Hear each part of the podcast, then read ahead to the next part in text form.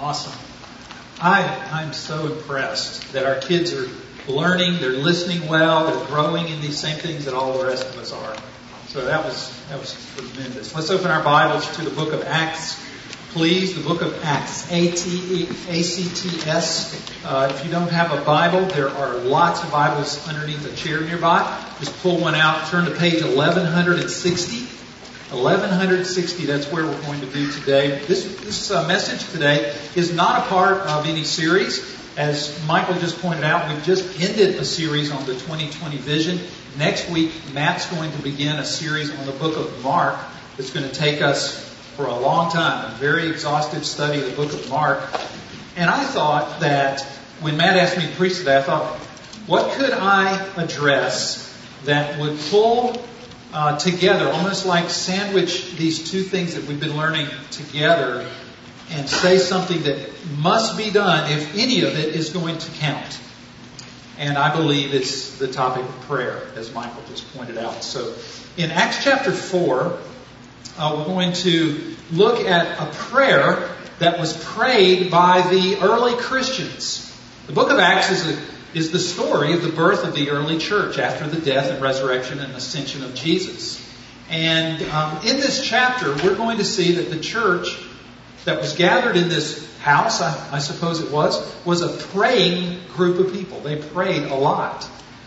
Now, let me give you a, a real quick sense of the context because we're going to just dive into this chapter here without a lot of preparation. Um, in the uh, previous chapter, chapter 3 of Acts, you can even see, if you're looking at your Bible, the same uh, version I have, you can see the headings and pretty much tell what's going on. In Acts chapter 3, Peter and John healed a man who had been crippled from birth.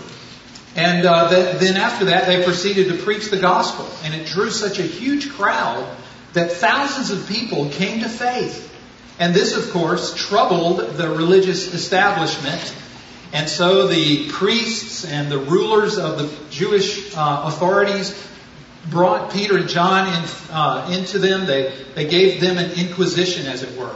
They questioned them about what they were doing, why they were doing it, who they were. They noted that they were just common, uneducated men. And uh, they said, "You can't be doing this. You're, you're, you know, you're, you're attracting way too much attention. It's troubling the city." They were troubled, and so they threw them in jail for uh, the, the night and then brought them back again the next morning. And you'll notice that uh, the early part of chapter 4 says that Peter and John stood before the council. And the council interrogated them. And they basically decided that because the people were so rallying around Peter and John and the apostles, they didn't want to punish them, so they threatened them. They, say, they said, You can't be doing this. They warned them. I suppose they sort of implied that if you keep doing this, you're going to get in bigger trouble.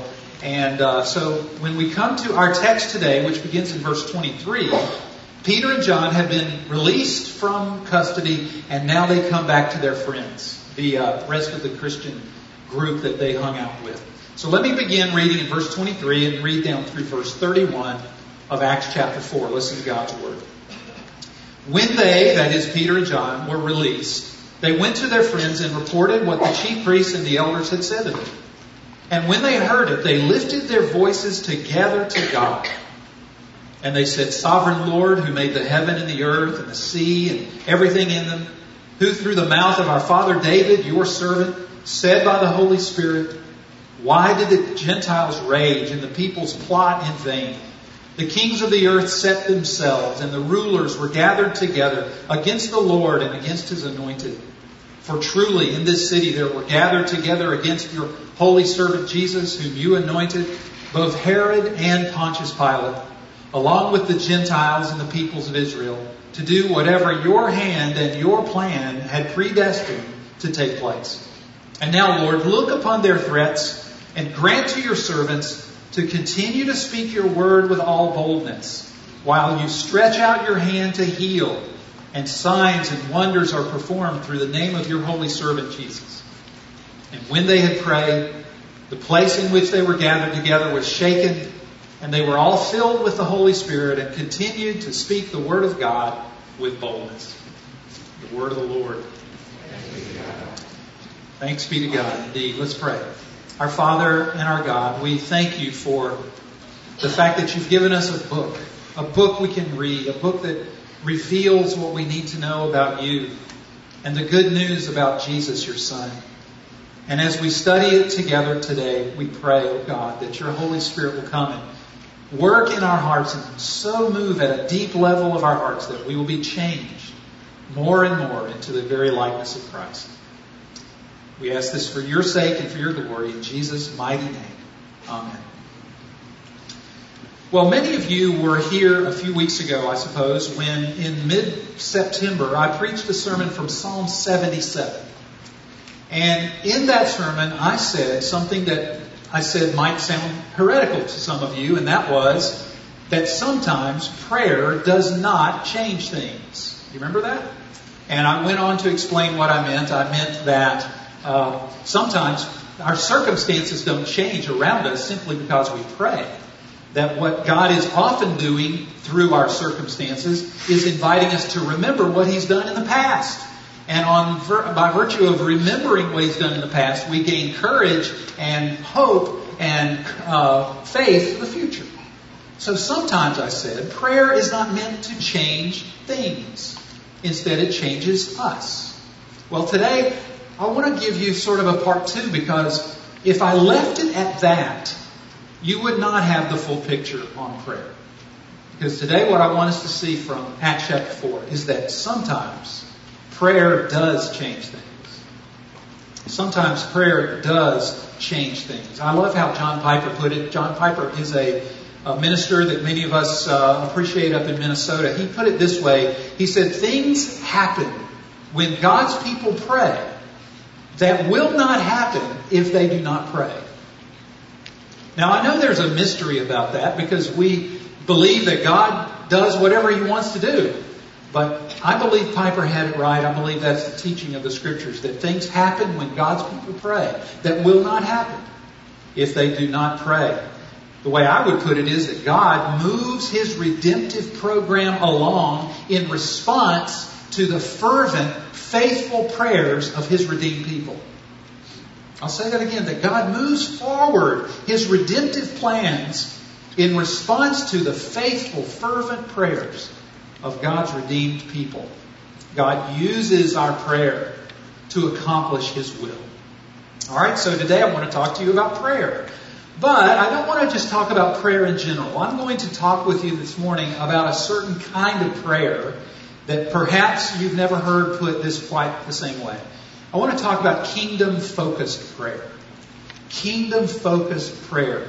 Earlier in our worship service, we prayed the Lord's Prayer. When Gary led us in prayer, we prayed that wonderful prayer. Oh, our Father who art in heaven, hallowed be thy name. What does that mean? It means, God, would you make your name glorious? Would you, would you cause more and more people to bow in love and adoration at your name? And then, Thy kingdom come. Thy will be done on earth as it is in heaven. Think about that word kingdom for a few minutes. What does it mean? Usually, when we hear the word kingdom, um, we think of a place. We think of a realm. Like we might think of the kingdom of Kuwait or the United Kingdom, something like that. Those are places, those are areas, that's real estate. But in the Bible, when we speak of the kingdom of God, we're not talking about a place, we're talking about a condition or a state of affairs. We're talking about the reign of God, R E I G N, or the rule of God. When you see that in the scriptures, it's often the rule of God, or maybe a better word is the kingship of God. The fact that God is ruling. It is, here's a good definition that's on the screen. The kingdom of God is God's progressive victory over satanic dominion in order to rescue people of all nations from the power of darkness and ultimately to right all wrongs and to undo the curse of sin and death. God is in the business of progressively exerting his kingly reign over the world, over the hearts of all people so that ultimately one day he will right all wrongs and undo the curse that we have upon uh, the world because of our sin. Here's a diagram that many of you have seen before. We've shown it here at UPC often. It's a diagram that shows that what God is doing right now is ruling in the present age. You notice that bottom line, that's where we are right now, the, the present age. And something amazing happened about 2,000 years ago, and that is that Jesus Christ came to this earth. Jesus' first coming inaugurated the kingdom of God. He says in Luke 8 1 that Jesus went through the cities and villages proclaiming and bringing the good news of the kingdom of God. When Jesus began his ministry, what did he say? He said, The time was fulfilled, the kingdom of God is at hand, and so repent and believe the good news. So Jesus at his first coming inaugurated the kingdom of God, but then at his second coming, that kingdom is going to be fully realized. Right now, the point is that you and I are living inside that box that I'm calling the already and the not yet. We're stuck in the in between time between the first coming of Jesus and the second coming of Jesus Christ. What did Jesus actually do when he came the first time? He definitively broke the grip that Satan and sin and death had on the human race. We see that in his life, his teachings, his miracles, his death on the cross, his resurrection from the tomb. That, that, that was like the nail in the coffin to Satan. And then when he ascended into heaven, he's reigning on high right now over all things, ruling and governing all of this universe. But we don't see it fully realized, do we? We see a lot of pain. We're living in that box where there is sin and crime and hate and uh, drug addiction and terrorism, roadside bombings, all the other stuff that we read about in the news every day, all of that stuff is inside that box because Jesus Christ's ultimate rule has yet to be realized. It's sort of like what you read in the Chronicles of Narnia.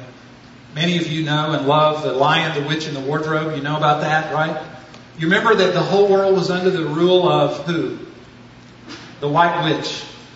The White Witch. And ever since the fall of Adam, it had always been winter and never Christmas. But the good news of the Lion, the Witch, and the Wardrobe is that Aslan has arrived.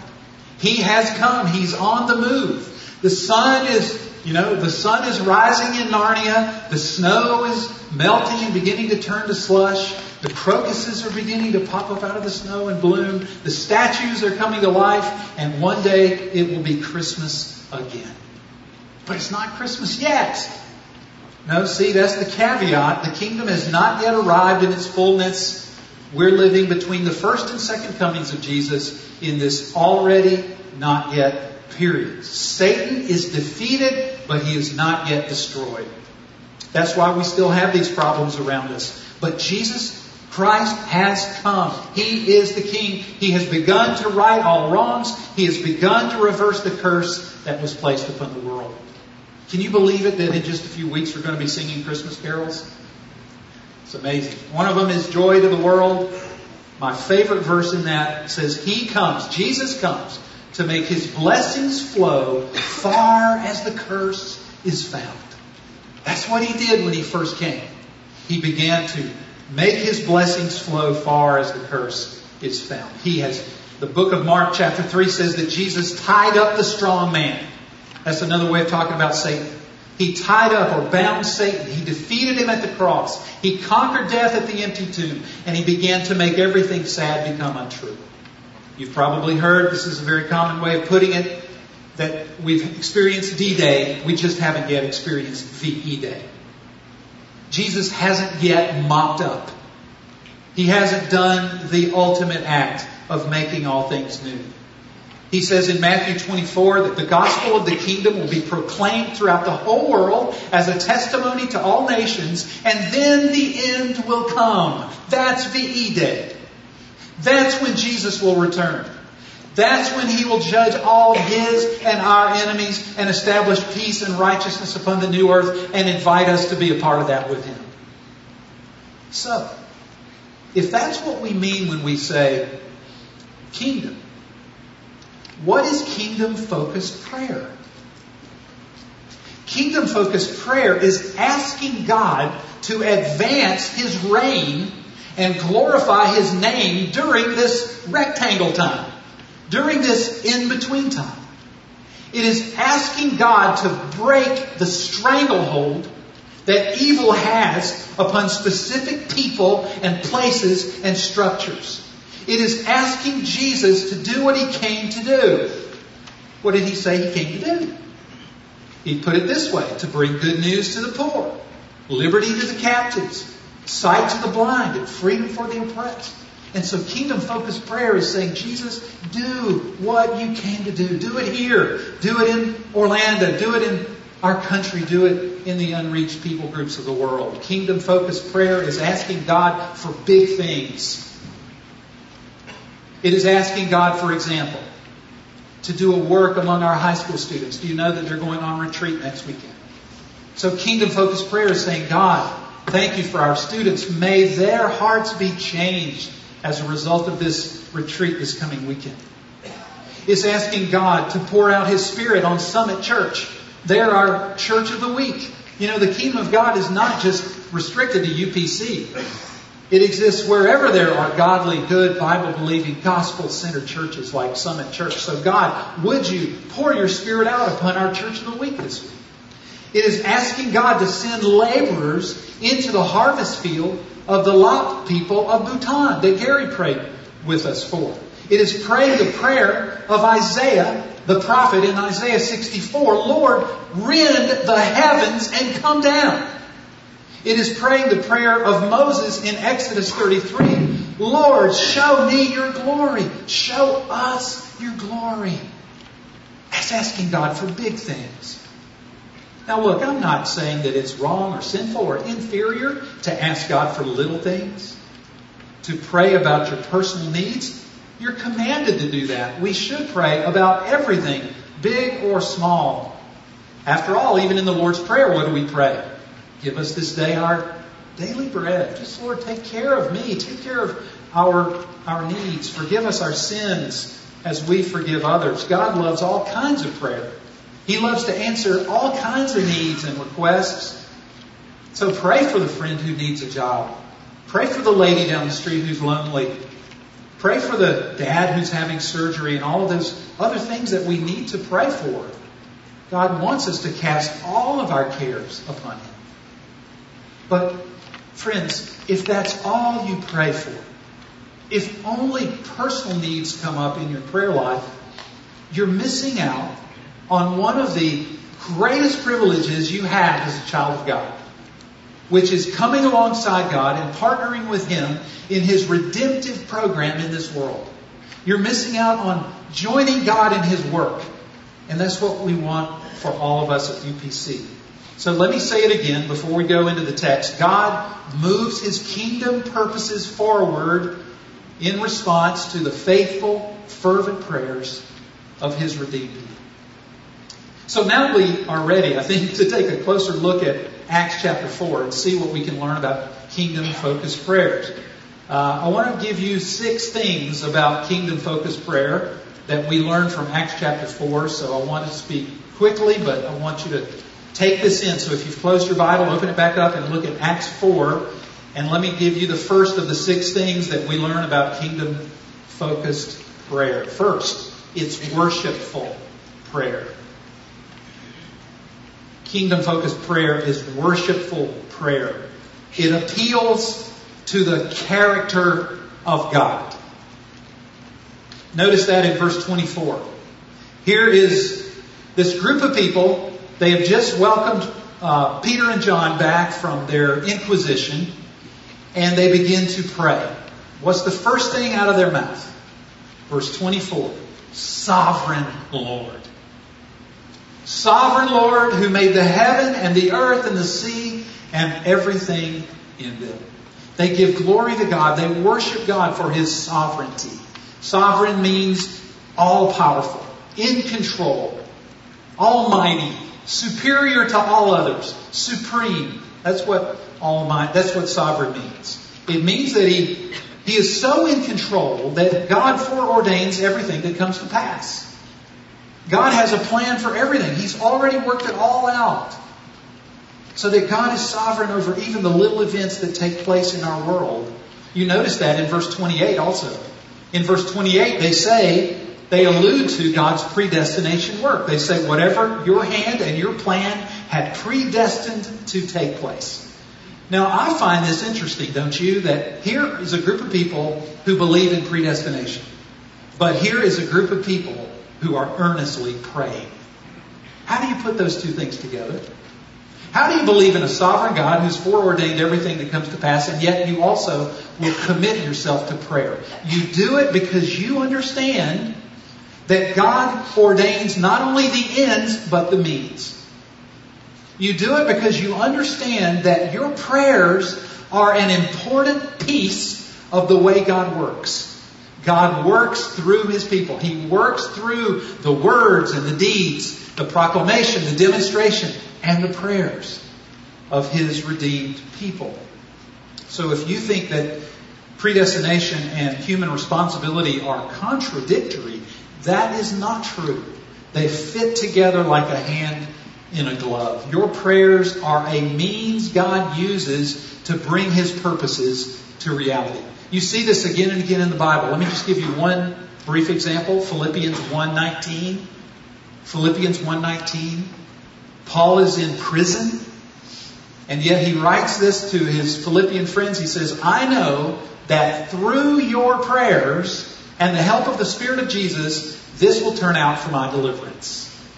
Notice what Paul's in, what he realizes is that the prayers of his Philippian friends are a part of the way God is going to be at work in his life. So, kingdom focused prayer is worshipful because it gives glory to God and realizes His supremacy, His sovereignty, His power, His omnipotence, and it worships Him for that. Secondly, kingdom focused prayer is biblical. It's biblical. That is, it's saturated with the very words of Scripture.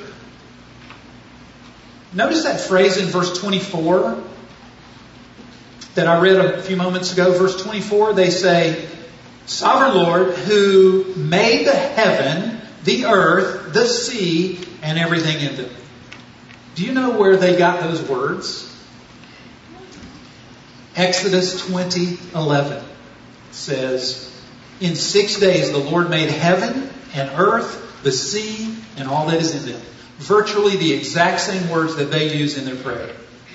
Or they might have gotten it from Nehemiah 9, verse 6, that says, You are the Lord, you have made heaven, the earth, and all that is on it, the seas, and all that is in them. Or they might have gotten it from Psalm 146, verse 6, that says, Blessed is he whose help is the God of Jacob who made heaven and earth, the sea, and all that is in them.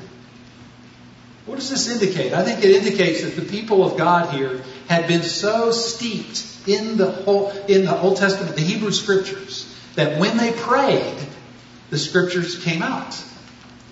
And the takeaway there is that when in doubt, open up your Bible and use it for prayer. Did you also notice, of course, that the people in Acts 4 quote Psalm 2. It's there in verse 25 and 26. Why did the Gentiles rage and the peoples plot in vain? The kings of the earth set themselves and the rulers were gathered together against the Lord and against his anointed. They used Psalm 2 to pray to God. So many times when I'm struggling to know what to say to God in prayer, I will open my Bible to the book of Psalms. After all, it's the prayer book of the church. It's the hymn book of the church. And you can use a psalm to just turn it into prayer before the Lord. That'll help you have kingdom focused prayer. Scripture. Number three, it's desperate prayer. Kingdom focused prayer is desperate. When I read the book of Acts, I find it very easy to idealize these people. Um, I mean that it's easy to read these verses as though these people that we're talking about were super Christians. They were like cardboard people, not real people, not people who argue with their spouse, not people who have unruly kids, you know, not people who get colds and runny noses. They weren't people who worry about where the money's going to come from tomorrow. That's how we often treat the people of the Bible. But the truth is, they were normal, ordinary Joes, just like you and just like me. And yet, these people knew firsthand that they were charged by God to go out and be witnesses and make disciples of all nations. Ringing in their ears are the final words that Jesus spoke to them before he went to heaven. You will be my witnesses here in Jerusalem, in Judea, in Samaria, and to the end of the earth? What? Give me a break. These are not super Christians. They're normal people just like us, and yet God has given them the task to reach the end of the earth. So, what does this do to them but make them feel weak and helpless? And that's exactly how we need to feel weak and helpless compared to what we are called to do. As Michael pointed out, Matt has just finished taking us through a study of our 2020 vision. Transformation, proclamation, demonstration, multiplication, that's way, way beyond our pay grade. But that's good because when you are weak, you are strong. It's when you know that you're weak that you'll feel desperate and you'll take your desperation to the throne of grace. Fourth thing about kingdom focused prayer is that it's specific. It's specific prayer. Look at verse 29. Verse 29 says, And now, Lord, look upon their threats, speaking of the religious leaders, look upon their threats and grant to your servants to continue to speak your word with all boldness while you stretch out your hand to heal, and signs and wonders are performed through the name of your holy servant Jesus. In other words, what I hear the people praying here is, Jesus, we need you to do two things. We need you to make us people of gospel proclamation and gospel demonstration. Jesus, we need you to give us power to speak the gospel in words and show the gospel by our deeds of love and mercy. Now that's specific prayer. And that's kingdom focused prayer. They're praying, do it, Lord, do it. Give us these specific blessings. Okay, number five. Kingdom focused prayer is disruptive prayer. It disrupts the status quo. It does not accept the way things are um, is disruptive. Notice what these Christians did not pray for. I think that's as important to realize as what they did pray for. They did not ask God to deliver them from trouble, right? They did not ask God to give them relief from the religious establishment of the day. They didn't pray for the defeat of their enemies. They didn't pray for their own safety. Instead, the Christians in Acts 4 prayed for courage to keep on preaching the gospel and for the hand of God to intervene in a dramatic and intrusive way. Verse 29 says, Grant to your servants to continue to speak your word with all boldness. Verse 30, stretch out your hand to heal and perform signs and wonders. Basically, the people of God were asking God for trouble. They were asking God to get them in trouble. But they were willing to be beaten and thrown in prison and persecuted for the name of Jesus because they cared deeply about the glory of God. And God answered their prayer in verse 31. When they had prayed, the place in which they were gathered together was shaken, and they were all filled with the Holy Spirit and continued to speak the word of God with boldness. That's exactly what they prayed for. God give us the courage to speak the word of God with boldness. That's exactly what happened. They spoke the word of God with boldness. They got in trouble. See, kingdom focused prayer is rebellion against the status quo. It is prayer that is moved emotionally at a gut level by the unrighteousness and the unbelief that you see around you. And what you do is, because you are moved by it, because you are angered by it, you invite God into the fray. You say, God, we need you in the fray. We need you in the fight. This is unacceptable to us, God. We ask you to, to shake the status quo. I read recently something that David Wells wrote. He's a professor at Gordon Conwell Seminary, and he says this. I think this is really good. We too easily accept the unjust and fallen world around us. It is not that we are unaware of what's happening, but simply that we feel completely powerless to change anything. Have you ever felt that way? After watching the news, do you just say, ah, there's nothing that can happen, change. Who, who am I? Nothing can ever change. And he goes on to say that that sense of impotence leads us, however unwillingly, to strike a truce with what is wrong. In other words, we have lost our anger, both as witnesses in society as well as before God in prayer. That struck me when he said, We have lost our anger. So I ask you, what is it that makes you angry? Righteously angry, of course, is what I'm talking about. What is it that makes you righteously angry? Is it the fact that there are still these 7,000 unreached people groups in the world that have yet to know the name of Jesus, have yet to read a Bible, have yet to have a church? Over 3 billion people still in the grip of the devil? Does that make you a bit angry? It should. Or is it the fact that this week over 22,000 unborn babies will be aborted in our country? 3,100 a day? Does that make you a bit angry?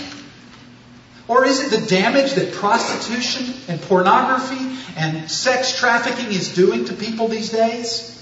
It should make us very angry. Maybe watching the news makes you angry. Take it to the Lord in prayer.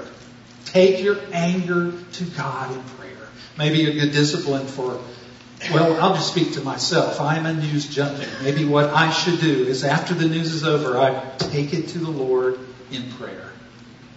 Whatever it is that makes you righteously moved at the unbelief and unrighteousness around you, take it to God in prayer. Don't be smug. Don't be complacent. Don't be content with those things.